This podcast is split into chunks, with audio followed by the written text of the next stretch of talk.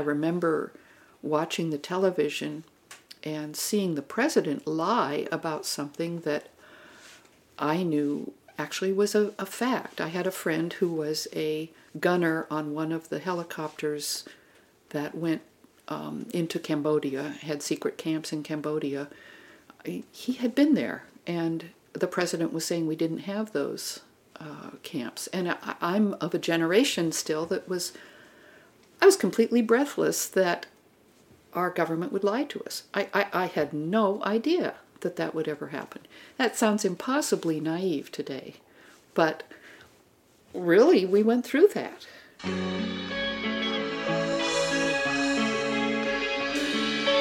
This is the Mirror of Antiquity, where we see ourselves in the study of the ancient world.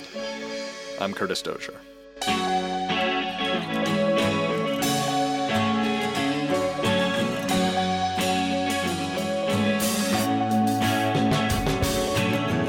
These are all issues that are very closely tied with my interest in Herodotus and Thucydides, these two brilliant men looking at the way culture works when you have a city or a larger cultural community in crisis. It was my way of staying sane and staying able to try to be a citizen, try to be engaged, rather than just retreat into many of the retreats that our generation had available to us, of drugs or of sex or of even of music. We had many ways of just blocking out what we saw as impossibly confusing. And for me, Herodotus and Thucydides were tremendously important also in helping me focus and understand and articulate things that were almost unbearable at the time. Today on The Mirror of Antiquity, Carolyn DeWald remembers what it was like to feel like the whole world was falling apart when she was in graduate school during the Vietnam War. The Greek historians Herodotus and Thucydides helped her understand what was happening and what she had to do. They also, as you will hear, helped her understand much of what has happened in this country since then, and has given her a way to think about what she sees as the mixed legacy of the activism she engaged in during that war. Carolyn DeWald taught classics for 40 years, most recently at Bard College, and has published widely on the Greek historians that she'll be talking about on the program today, including the introduction and notes to the Oxford World Classics translation of Herodotus. She was active in the anti-war movement at the University of California, Berkeley, when she was a graduate student there in the 70s, a time of cultural crisis in the United States. While tens of thousands of human lives were being lost abroad, at home we pitted ourselves against each other, a phenomenon that would not at all have surprised the authors that Carolyn has spent her career studying. Herodotus and Thucydides, the two great historians of classical Greece, each wrote about times of crisis for the ancient city of Athens. Herodotus, sometimes called the father of history, wrote an account of the rise of the Persian Empire and its two invasions of Greece in the first part of the 5th century BC. The first invasion was led by the Persian king Darius, the second by his son Xerxes. Despite being vastly outnumbered, the Greeks turned back both these invasions. Thucydides, writing a generation later, was an eyewitness to the Peloponnesian War, a war which pitted Athens and its allies against Sparta and its allies. That war lasted more than 30 years, throughout the last part of the 5th century, and tore the Greek world to pieces. Carolyn's reflection on these texts, and her own life reading and thinking about them, demonstrates something that all great historians understand, that an event can mean one thing at the time it is happening, and a different, even opposite thing later, that the longer-term consequences of doing what is right at the time can be very hard to anticipate, and that the ancient Greek historians can be a powerful lens through which to examine not only the events that shape and reshape our world, but our own roles in that process. Welcome. I came from a part of the country and a family that had no interest at all in the classical Greek and Roman past. I grew up in the extreme Northwest. My early childhood was really on the Canadian border, and then just before junior high school, we moved to Seattle. And I didn't have much relation to that past. But I had the great good fortune in the end of my junior year in high school to be part of a group of kids at Cornell University in the Telluride program to be exposed to these texts and also to people my age from different parts of the country, but especially the Northeast, who had been raised with these texts. It was just explosive to me to see how direct and smart about the human condition these very ancient texts were. It was just astonishing. So I decided I needed to learn Greek. My mother tried actually to make my father not pay for my tuition as a freshman at Swarthmore until I dropped Greek and took psychology because she thought it was so stupid. But I persevered, and I'm very glad I did. My father sat me down and interviewed me enough to be aware that for me somehow doing ancient Greek and Latin was going to be crucial for my sense of myself in the world. And therefore, I had the choice of studying it if it was that important to me and I thought about it that much, and it was crucial to my sense of myself as an individual. So in that sense, even though he didn't understand at all why I would want to do this, it was part of a sense of justice he had and a deeper sense of American freedom that he would give me, even though he really assumed that I would be a housewife. He thought if I really wanted to be a housewife who read Greek, well, okay, I had the right to do that. In fact, my brothers were forced to go to the University of Washington because they would need to have business connections, and he said, this is the last point you'll have freedom in your life. You will be without the kinds of freedom that men exercise, so you can go anywhere in the country. And I chose to go to the Northeast because I chose to go to Swarthmore because a friend of my parents who taught at the University of Washington, Professor Rosenmeyer, said, well, the best education, this kid wants to do Greek, the best education is going to be at Swarthmore because of Martin and Helen.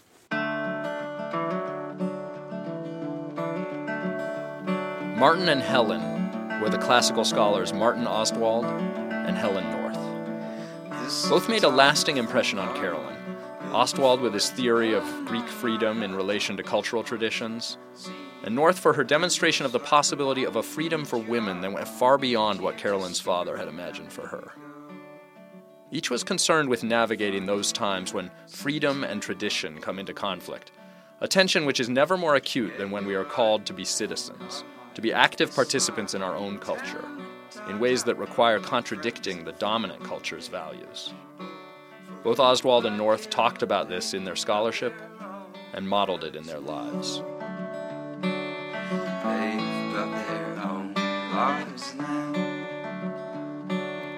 These two individuals, they taught from the point of view of people who had lived through the Second World War. And Martin had himself grown up under Nazi Germany, had intended to be a lawyer. His family were bourgeois, very well-schooled, well-accepted family who, because it was Jewish, ran athwart the authorities, and he and one brother were allowed to go to Canada, and he ended up, getting a degree in classics and teaching as an eminent historian. One of the remarkable things about Martin was his magnanimitas. He had such a great heart, and he spent no time at all resentful about the terrible past, his family's past, and the past of Nazi Germany. He just wasn't interested in resentful or small-minded particulars. He was really interested in the vision he saw of especially American culture. He loved American culture. He loved learning slang words and would use them with great glee. Fascinated by American nomoi, seeing the promise in them. Helen was important to me for very different reasons. I didn't know as a college student in the mid-60s that I would have to earn my own living. I wanted to do Greek just because I thought it was so incredible, and I needed to do it. I didn't know why I needed to do it, but I needed to do it. Helen was my first exposure to a professional college professor who was a woman, who was fully feminine in everything she did. She dressed exquisitely, she prepared brilliantly, and she was able to be both delightful and completely professional. That was something that was very hard for my generation. I had to learn in graduate school, actually in very embarrassing ways, not to behave exactly as my male professors had behaved, because it was very frightening for the students to see a 25 or 30-year-old woman acting as though she was a 60-year-old man. And I had to think back to how Helen had negotiated being a woman, but also being a professional teacher with high standards who could impose discipline on a class in ways that were different from the way somebody with a tie and a jacket could do it. If you think of Athena in the Odyssey and the way she stands over Odysseus but lets him make his own mistakes, Helen perfectly, to my mind, embodied that characteristic. And I did it much less elegantly than she did. I envy you, incidentally. All of you male professors, you have no idea how powerful that tie and jacket are. And you should never give it up. That's how I'm playing it. I know I've made some mistakes, but all that I've learned has come from getting burned. I just want to make you proud. Both of them were teaching classics as part of a deeper sense of liberalism and of the rule of law as something that they had experienced in their own lives as a truth that needed to be at the heart of what they did. So I was very, very fortunate to have both brilliant philologists and human beings not afraid to connect classics to larger issues of culture and law and tradition and value. They weren't ever preachy, and they didn't talk much about their own lives, but it illuminated everything they did. Martin's book, From Popular Sovereignty to the Sovereignty of Law, was just a revelation to me when I was able to read it. This is obviously many years after I was in an undergraduate, because it just it explained his passion for, even in beginning Greek, starting with the idea of nomos. It was a very, very important concept for him. It means both law and custom, and customary law that is not able to be legislated away. What is the idea of a law/custom that a culture will integrate so deeply that it's just part of the way they behave? The nomoi are those hard drive laws that keep a culture what it is. There's other words for kinds of law that you vote on, or that become inscribed in the things you put up in the agora. You have to distinguish between the basic nomoi that you give allegiance to and the psephisma, the edict that the city promulgates that can be voted out. Your nomoi are the things that you act in loyalty to, that you act out of your nomoi. It's not what you say as much as what you do. And the idea of the Greek citizen inside his city, and it always, of course, was his in those days, but the individual in his city was embodying the nomoi of that culture in his actions. Are you doing things that will support your culture in its capacity to preserve, defend the freedom of the individual citizen and the freedom of the state as a whole? That's something that fascinated both Thucydides and Herodotus, and the way they chose to give priority to individual action as leading to cultural, large, massive cultural change. It's not an accident that history came up in the 5th century BCE, a point when two brilliant men saw these wars that they were writing about as leading to huge changes in the way the world worked. And what fascinated them was the way individuals' choices led to huge cultural choices that led to change. They needed to write down what it was that led one thing to leading to another thing so that the whole world changed. How do you actually set it down and give due weight to each part of the picture and each individual whose choices led to actions that had consequences? It's not an obvious thing. It's something that really came out of this particular culture and its set of nomoi. That's the vision of history that we continue to act on, but it is these two men who have given it to us. Every time you make me laugh, I fall asleep. How does a culture preserve itself? And how does a culture make progress? These two things are often, maybe always, at odds. The nomoi that make us who we are, and the individual citizens who feel, who know, we need to become something else. How does a culture change itself to survive without obliterating what it was? How did a group of disconnected and self-interested ancient Greek cities, lacking a tradition of collaboration, figure out how to unite to oppose the invasion of a massive foreign army?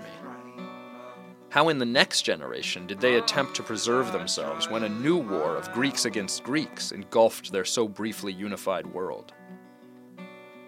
Herodotus and Thucydides tell these stories in their histories, and as Carolyn says, they pay attention to the individual choices of many men.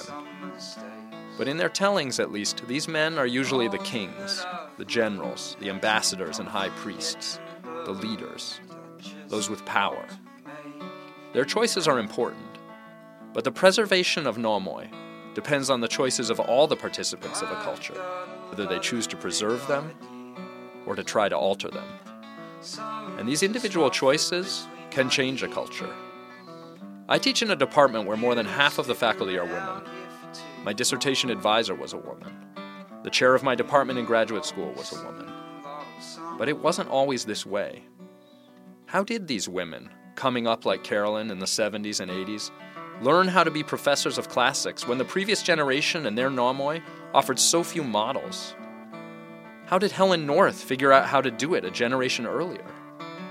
It required changing nomoi and discovering new ones, which is always hard work, the hardest work a culture can do.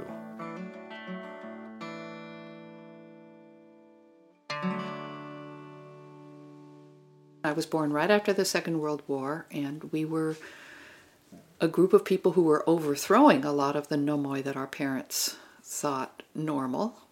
And when everything was up for grabs, you didn't yet know any of the dire consequences of taking certain illegal drugs or, to use a much more trivial example, but refusing to wear a hat and gloves when I went to church or went downtown.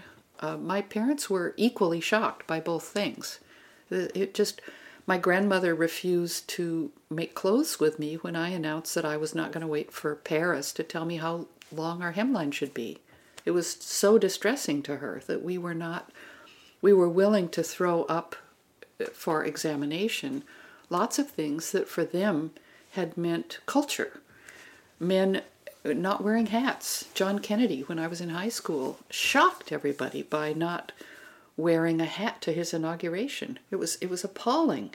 And it, for my parents' generation, it led to much deeper, frightening abuses of what it meant to be human, that you weren't going to follow the law or the custom exactly as your parents had followed it. So the Vietnam War came very closely on the heels of all these changes, and that's why I became a historiographer, was really to be able to understand why it was that my generation was heading in a collision course with our government. We were seeing a government that just did not behave according to the principles that we thought, the nomoi, that we thought our country represented and had brilliantly shown to be true and real and functional in the Second World War. We really did think we'd made the world better for democracy, that our parents' generation had fought the nasty enemy and that we wore the white hats. And then all of a sudden, we were not wearing the white hats, and my friends were dying.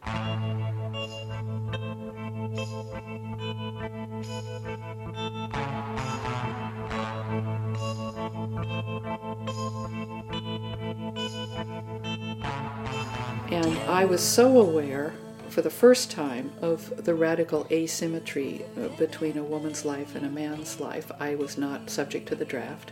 My brothers were, my friends were, and several of my friends went off to Vietnam and died. Others, two or three others who had been very close to me, never did come out of the drug addictions and PTSD that they had when they came back.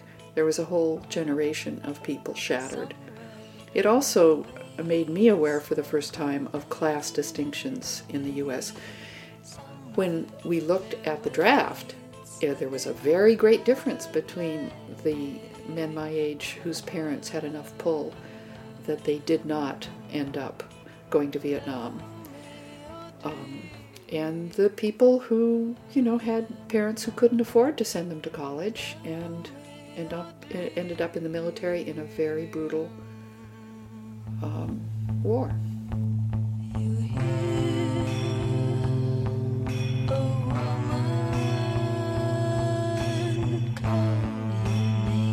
It was a real visceral phenomenon, and that's where I turned to Thucydides. The classics department at Berkeley, with the leadership of John Dillon, we were one of the most active departments in the anti-war movement, and we took a table out to Livermore where we tried to promote peace candidates. And we would sign up for various days, so I think I went 2 days a week. I wore my nicest church-going clothes and my hair in a bun, so I wanted to look harmless, and I was trying to pass out leaflets about peace candidates. And people with cameras were coming around, and I just thought they were the local throwaway newspaper, whatever the newspaper was. And it turned out I had a long FBI file, and there was a number you could call to see if your phone was being tapped, and it would give a certain noise, and mine was. I was just a kind of clueless. I was a clueless person trying to do what I thought a citizen should do in stopping this grotesque war that was draining all our resources and turning different parts of the country against each other. I can remember where I was waiting for a march to begin when I read the chapter on Corcyra, Book 3, in Chapter 80 and following.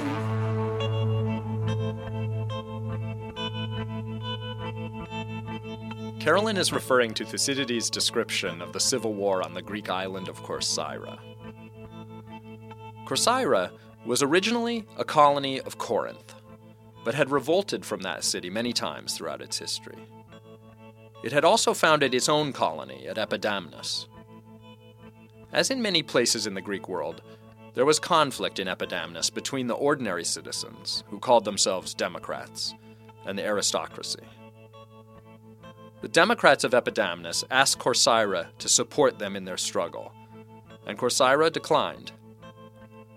The Delphic oracle then told the democrats of Epidamnus to seek support from their grandmother, namely Corinth, who, you remember, had originally colonized their mother, Corcyra. Corinth's intervention in Epidamnus led to a renewal of conflict between Corcyra and their old enemy, Corinth. And when Corinth allied itself with Sparta, Corcyra accepted an alliance with Athens, which led to war between Corinth and Athens, and so hastened war between Athens and Sparta. These alliances then fueled class conflict in Corcyra itself, because Athens tended to lend support to uprisings of ordinary citizens in order to obtain allies against Sparta, and Sparta supported the oligarchs in these same conflicts. In the case of Corcyra, Athenian support for the ordinary citizens enabled a purge of oligarchs in Corcyra and bloodshed that was shocking, even in the context of this brutal period of history. In Book 3, Thucydides talks about a revolution that is taking place in the island of Corcyra, off in the Ionian Sea to the west of Greece. It's particularly interesting because it was a nasty regional squabble on the part of Corcyra and Epidamnus that actually had led to the beginning of the Peloponnesian War. In Book 1, he brilliantly talks about how that very local and kind of trivial fight sucked all the different Greek cities into the massive war that lasted for 27 years. But in Book 3, it's come to a particularly violent head where the Democrats and the oligarchs in Corcyra are killing each other, and the Athenians are sitting offshore and just watching them murder each other. And then he talks about how the situation in Corcyra was one that spread to the rest of the Greek world, and he analyzes it in terms that just resonated so profoundly to me in the early 70s. May I read a couple of sentences, is that, and then translate it? He says that, this is starting in chapter 82, to such excesses of savagery did the revolution go, and it seemed the more savage because it was among the first that occurred, for afterwards practically the whole Hellenic world was convulsed. I'm going to skip now. And there fell upon the cities on account of revolutions many grievous calamities, such as happen and will always happen while human nature is the same, but which are severer or milder and different in their manifestations, according as the variations in circumstance present themselves in each case. For in peace and prosperity both states and individuals have gentler feelings, because men are not then forced to face conditions of dire necessity. But war, which robs men of the easy supply of their daily wants, is a rough, the translation says schoolmaster, but I'm going to talk about that, and creates in most people a temper that matches their condition. I'm going to read the Greek for that. Hodopolemos, houphalon tein euporion tu kafhemeron biaios didaskalos, kai pros taparonta tas orgas ton polon homoioi. So war, taking away the euporion, or ease of access to material goods, the daily access to material goods, is a biaios didaskalos, is a violent teacher, but it also means a teacher of violence. So war is both something violent itself and training people in violence, and it equalizes the orgos, the orge, the violent emotions, ton polon, of most people, according to the present circumstances. So people's habitual nomoi degenerate under the press of war. And I was seeing that just daily. I was seeing the fear of the older generation toward my generation, the violence that we as a country were perpetrating on another country, not leading to the effects that we would want. I saw all of that. Thucydides really got it cold. It was a profound moment.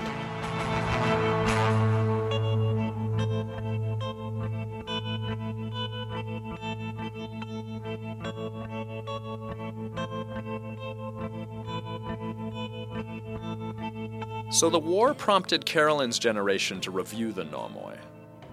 But war also makes it so hard, even impossible, for a culture to modify its nomoi without violence and other problems, just as Thucydides said. Which brings Carolyn to another thing the ancient historians perceived, which is that we are loyal to our nomoi. Our nomoi are comfortable. We don't want to see them changed. It's so hard to see the value of other possible nomoi.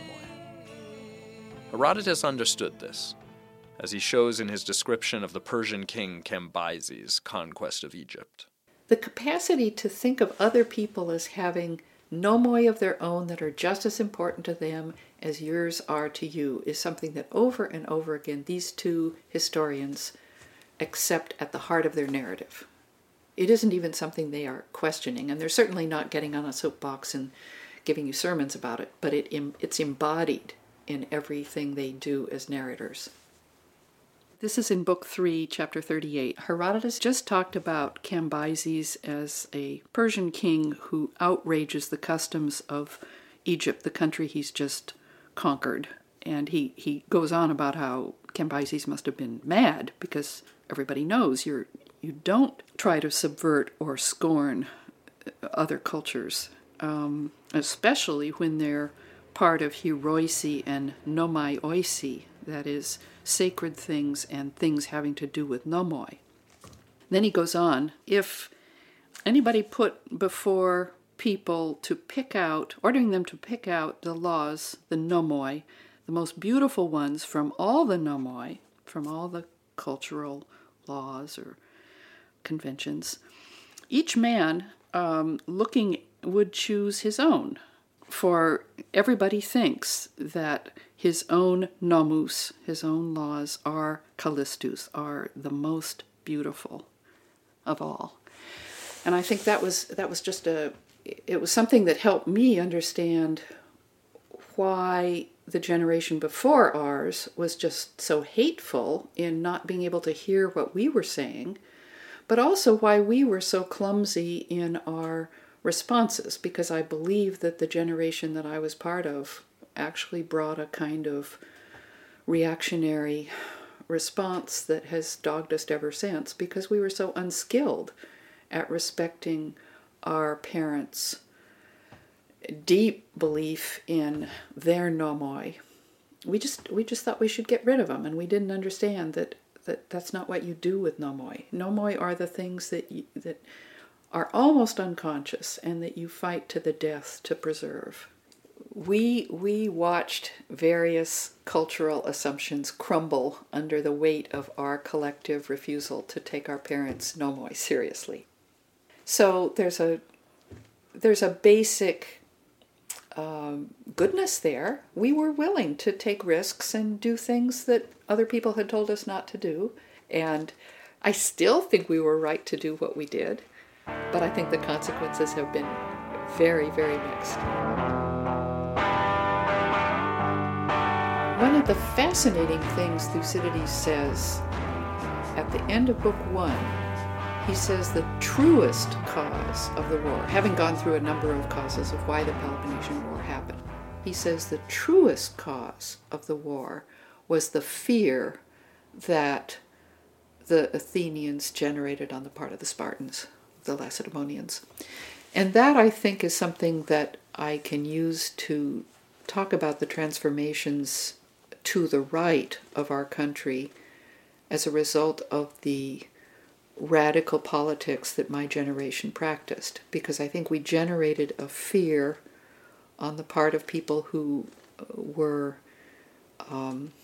not willing to go as far as we were in resisting the government, or trying to subvert some of the things that our national politics were putting in place. We generated a fear and even a hatred of what we were doing that has led to some very scary consequences in terms of hardening political positions.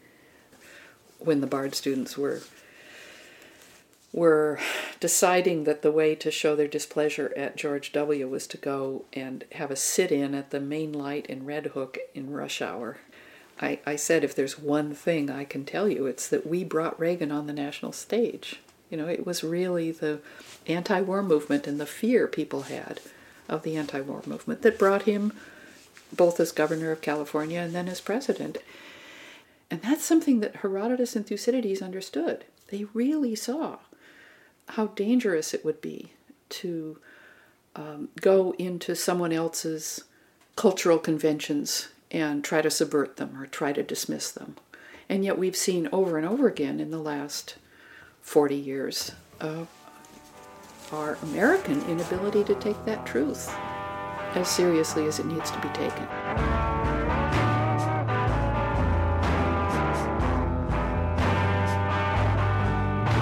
The most notorious example of this is Xerxes thinking as he started the war against Greece in 481, it didn't occur to him to go and examine the culture or the material conditions that his troops were going to confront, even though he had the largest army and navy and the most skilled warriors, and as Herodotus says, equally brave to the Greeks themselves. His whole campaign that takes up books 7 through 9 of his histories failed because of his inability to take seriously the facts on the ground that were confronting him, both human and material. He had no sense that the Greek body armor was going to render his own very courageous warriors' efforts at fighting in Plataea ineffective. He just had no interest in that. He just thought because of the immense wealth and immense numbers of warriors he could bring, that he would, of course, win the war. And he failed miserably. That's something Herodotus is using, I and many other people feel, as a sort of warning to Athens, a warning that Athens didn't heed in the middle of the 5th century. The war in Iraq, George W. was exactly doing what Xerxes did. It was uncanny. There's the young, ambitious king who wants to be better than his father. There's the nobles who only are looking at their own career and how to defend it. There's the contempt and refusal to look carefully at the situation on the ground that would have allowed them to make some more informed decisions because they were trusting in the magnitude of their own military. Many, many parallels that were just uncanny. And to do it, of all things, against Iraq? I mean, what an irony that we were the Persians.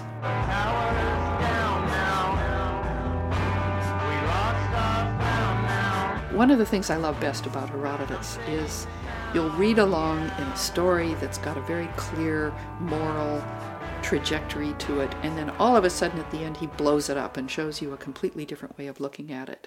For instance, in Book 1, you get the story of the birth of Cyrus and how his grandfather, the wicked king of the Medes, had tried to destroy him because of a dream he had been shown that his daughter's child would take on the kingship. So he tries to have the baby murdered, and through a set of remarkable events, Cyrus is saved. He grows up thinking he's the son of a shepherd out in the wilderness, but is discovered, is brought back in, is reunited with his birth parents, and then he ends up, because of a man angry at his grandfather for cruelty, he ends up conquering his grandfather.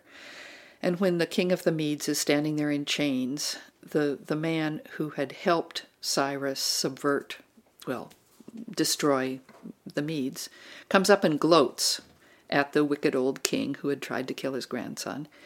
And the king looks at Harpagus, the Mede who had helped Cyrus, and says, "I was willing to kill my grandson so that the Medes would be safe, and you, for the sake of a personal animosity, have given away the sovereignty of your people." So all of a sudden, the wicked old king is shown to have been willing to sacrifice his own family for the sake of the people, where Harpagus, the man who has been brutally wronged by the king, is shown to be self-indulgent. Doesn't mean the king is right, doesn't mean that Astyages is right, but all of a sudden you see, wait a minute, there was a point there. And over again, Herodotus will do that. He'll show you that your set of assumptions about the story are imperfect, and that there's this whole other set of agendas that needed to be taken seriously. Found my love, giving blood, losing blood. It's all perspective. Herodotus understood that there are many possible perspectives on historical events, and that the passage of time may change the way those events are understood. It's that critical, even self-critical method that can prompt us to turn our attention to our own involvement in history, as Carolyn has. She has already observed how Thucydides' description of the revolution in Corcyra fit what she observed in this country during the Vietnam War. Another part of his account of Corcyra rang true to her as well, that violence, led to a distortion and even perversion of language. Thucydides really did describe not just the behavior of the oppressive other, but our behavior as well. That was very hard to take. As a woman, it was very hard for me to see that I would not have a voice unless I was sleeping with somebody who was a major male player in the movement. I can read a little bit more. The ordinary acceptation of words in their relation to things was changed as men saw fit. Reckless audacity came to be regarded as courageous loyalty to party, prudent hesitation as specious cowardice, moderation as a cloak for unmanly weakness, and to be clever in everything was to do naught in anything. Frantic impulsiveness was accounted a true man's part, but caution in deliberation a specious pretext for shirking. That is, if you wanted to be prudent and ask the other person what they had in mind and try to build a bridge between you, this was just a sign of your cowardice. This was just showing that you were unfit to be part of your cohort. And I saw that all the time in the anti-war movement. I saw that people who were most interested in being hostile rose in our movement to positions of power, where people who were willing to build bridges and try to achieve some kind of understanding with either the city government of Berkeley or the university and its beleaguered administrators were despised. It, not always, but it very much led people to be leaders who were the least temperate and the least capable of listening to what might be good. I had a very close friend, another classicist, Judy Ginsburg, was part of the initial sit-in at Berkeley, and she was arrested and hauled off to jail. And she told me there were four of them at one point giving speeches on the steps of Sproul Hall, and only one of them was a shouter, was somebody who was ranting and raving, and he was the only one whose speech was put on the national news. The others were really trying to explain why it was that it was important to do civic resistance using Martin Luther King's ideals, and the only person who was given a prominence was the guy who was the out-of-control, goofy, long-haired shouter. And that has over and over again been the case. That the person, just as Thucydides says, the person who's willing to see the other side, who's willing to try to communicate, gets drowned out in the desire to have it all be exciting, to have it all be scary, because that's what creates money for the national media.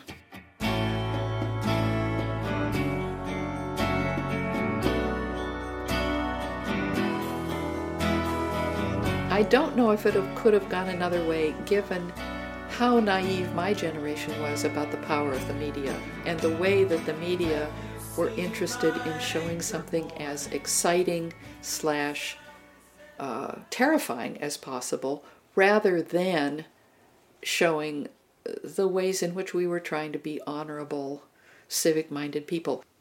I had no sense of the use the media were making of our efforts to raise alarm and even fear on the part of my parents' generation.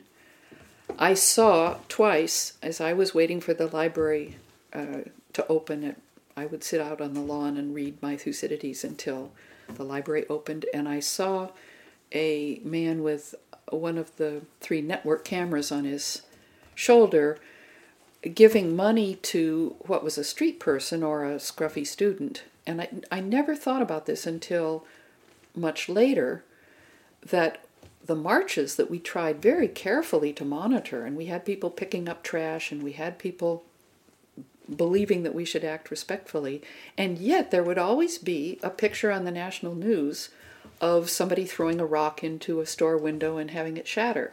And I didn't connect those two things until years later. I did not see that this was really entertainment, that there was a part of our national media investing in making us look as dangerous and out of control as possible. Have you seen my anchor boy? He flew south, he said it had no choice.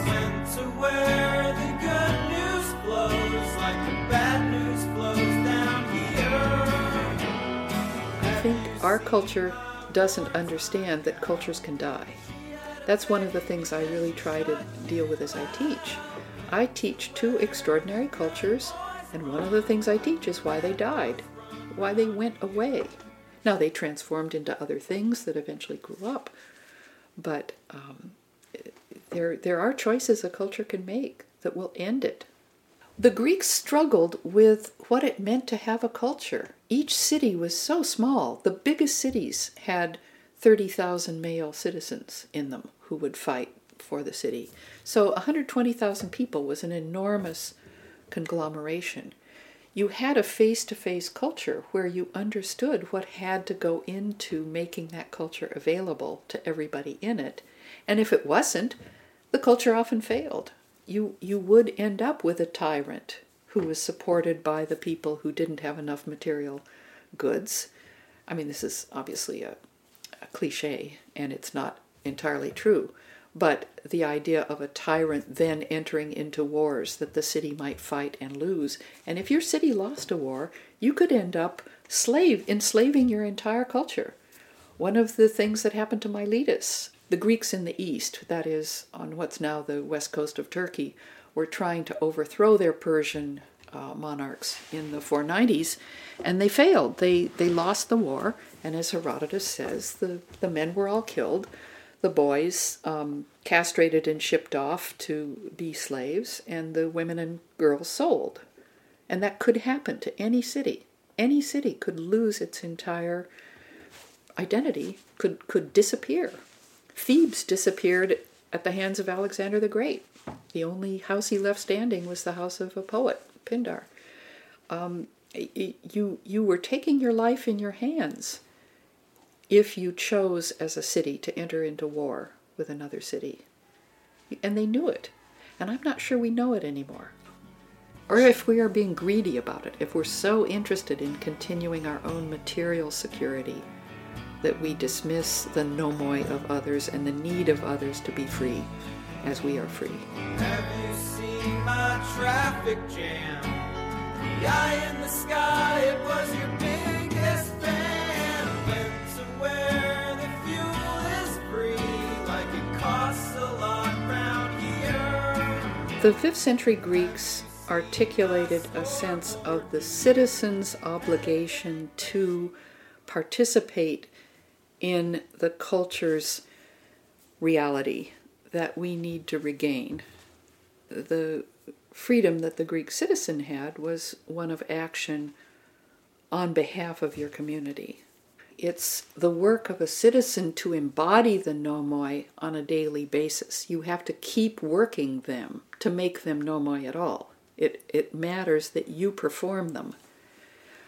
And that's where I think our performance of nomoi is increasingly one that doesn't allow for a shared understanding that we can trust. We're really always leaping forward into new places that leave large numbers of people destabilized and even out of the conversation.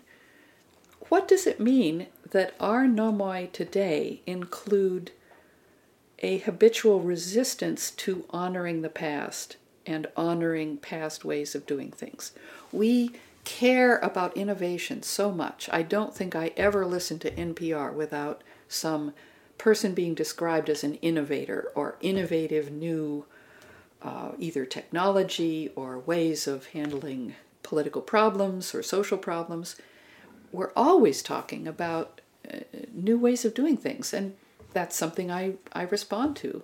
And yet, it frightens me sometimes. There's a kind of frantic interest in, it's part of our basic nomos now, that we are innovators and we admire people who are risk takers. Innovation and risk taking as our basic articulation of what it means to be an American right now at this time. And we don't admire the old farts who are going to tell us, well, wait a minute, there's some dangers involved in that. Let's really think about genetic modification before we plunge into it. Climate change, of course, is the most crucial thing that those of us who have children and grandchildren should be thinking about. I am very concerned that we are you know, the Joni Mitchell song, but put up a parking lot that we don't know what it's like till it's gone. Well, gosh, I'm sounding like a real old fart. I'm trying to be honest here, but I'm aware of how very pathetic this sounds, because I'm an older person now. Looking back at, you know, I'm part of a generation that never trusted anybody over 30, and I'm over twice that age, and it's a very humbling place to be. Like the moment you are born, here to stick around you go. I think the 40 years that I've had the great good fortune to teach the Greeks and Romans, but to teach both Greek language, the Latin language, and then the histories of the Greeks and the Romans, has given me a sense of some transformations in our culture as I see each new group of students coming in. In fact, I taught a summer program, and there was a student from Turkey and a student from Kazakhstan. His father had been a Korean diplomat in Kazakhstan, so he was both Korean and part of Central Asia. And those two kids had the same jokes and the same set of musics as the students who were from the Midwest and from New Mexico that on a more ordinary, conventional way showed up in the program. There's a way in which there's a universalism now that our students take for granted, and it's a very exciting thing.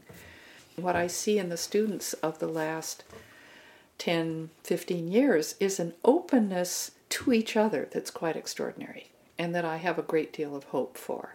And it's going to be possibly the way that we become part of one world where many different cultural expressions of nomos are allowed to coexist if we learn to listen to each other.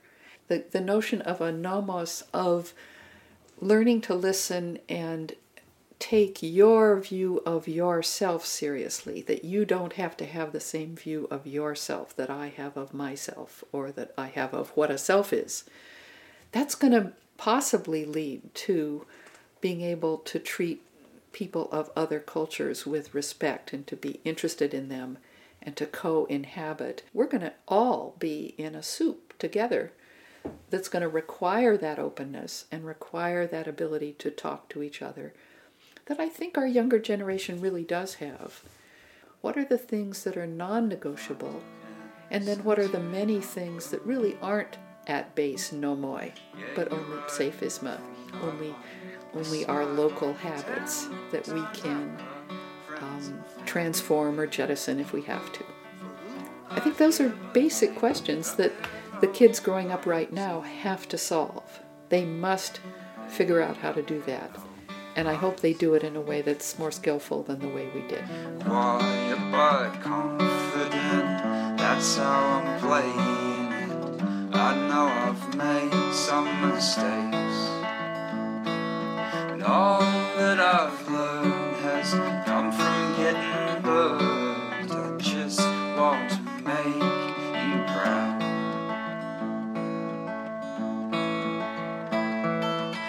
The Mirror of Antiquity is produced by me, Curtis Dozier, and Lucy Rosenthal, with the support of the Vassar College Department of Greek and Roman Studies and Academic Computing Services. Our recording engineer is Baynard Bailey. Emma Schulte designed our logo. Music on today's episode from Normcore, Josh Armistead, Pisces, and the Rope River Blues Band. Visit us at our webpage, mirrorofantiquity.com, or follow us on Facebook and Twitter at Mirror Antiquity. If you like the show, please leave a review on iTunes or share it with your friends on social media. Thanks for listening.